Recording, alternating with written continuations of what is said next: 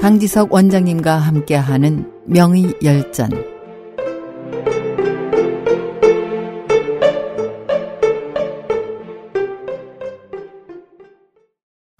안녕하십니까. SH 청취자 여러분.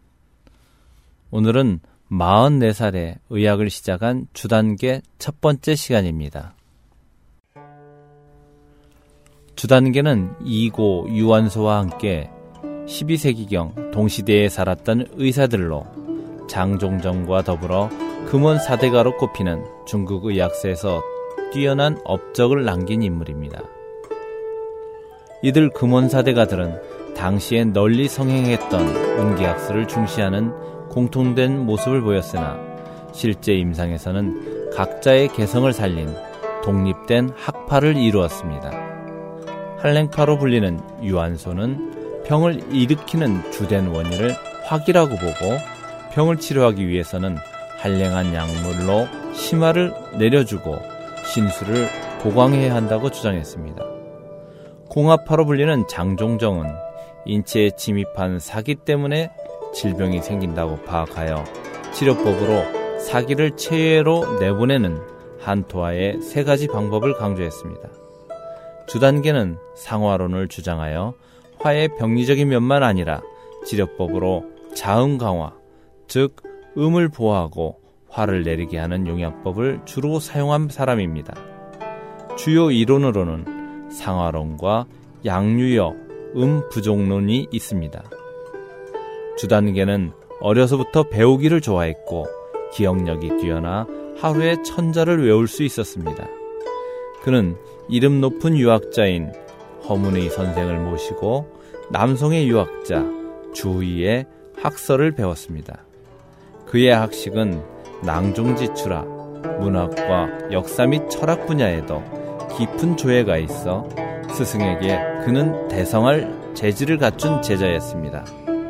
그러나 관직의 뜻을 두었던 그는 나이 서른이 되도록 과거 시험에 통과하지 못했습니다. 가정적으로는 모친이 위장병을 앓았으나 의사들이 그를 치료하지 못하였고 백부, 숙부, 족하며 그들과 결혼한 여인들이 능력 없는 의사들의 손에 죽어가는 것을 보고 황제내경 총론에 해당하는 소문을 3년간이나 공부하게 되었습니다. 그 와중에 스승은 그를 불러 내가 몸이 아파진 지 오랜데 이 병을 치료해 줄 좋은 의사가 없구나. 너는 총명하기 그지 없으나 벼슬길이 열리지 않으니 의술을 공부하여 경지에 이르는 것이 어떻겠느냐. 라는 권유를 받자 관직의 꿈을 접고 의학 공부에 전념하게 되었습니다. 주단계는 40대의 나이에 이종 임금의 어의를 지낸 나지제란 명의를 찾아갔습니다. 나지제는 태무 선생으로 불리고 있었으며 금원 사대가의 한 사람인 유한소의 직계 제자로 다른 금원 사대가인 이동원, 장종정의 이론에도 해박했습니다. 훗날 주단계가 금원 사대가의 마지막 한 사람이 된다는 점에서 금원 사대가 세 명의 핵심을 파악하고 있던 나지제와 주단계의 만남은 운명이라 할 수 있습니다. 당시에 나지제는 전수의 뜻이 없어서 주단계를 만나주지 않았습니다. 그날부터 비가 오나 눈이 오나 석 달을 나지제의 문 앞에서 기다리고 있는 주단계를 지켜보던 그는 그 정성에 감복하여 어느 날 목욕제계하고 초면의 제자를 평생의 제자로 맞이합니다. 이때 두 사람은 마치 오래 알고 지낸 사람 같은 첫 만남을 가졌고 이때부터 주단계는 마치 스펀지가 물을 빨아들이듯 나지제의 가르침을 받아들였습니다.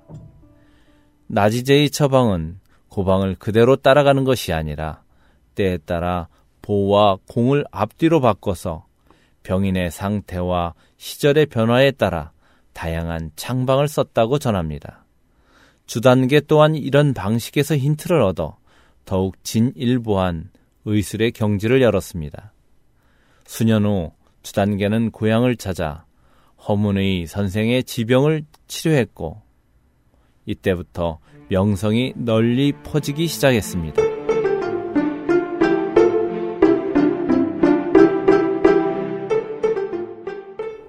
SH 청취자 여러분 안녕히 계십시오. 다음 주 이 시간에 다시 찾아뵙겠습니다.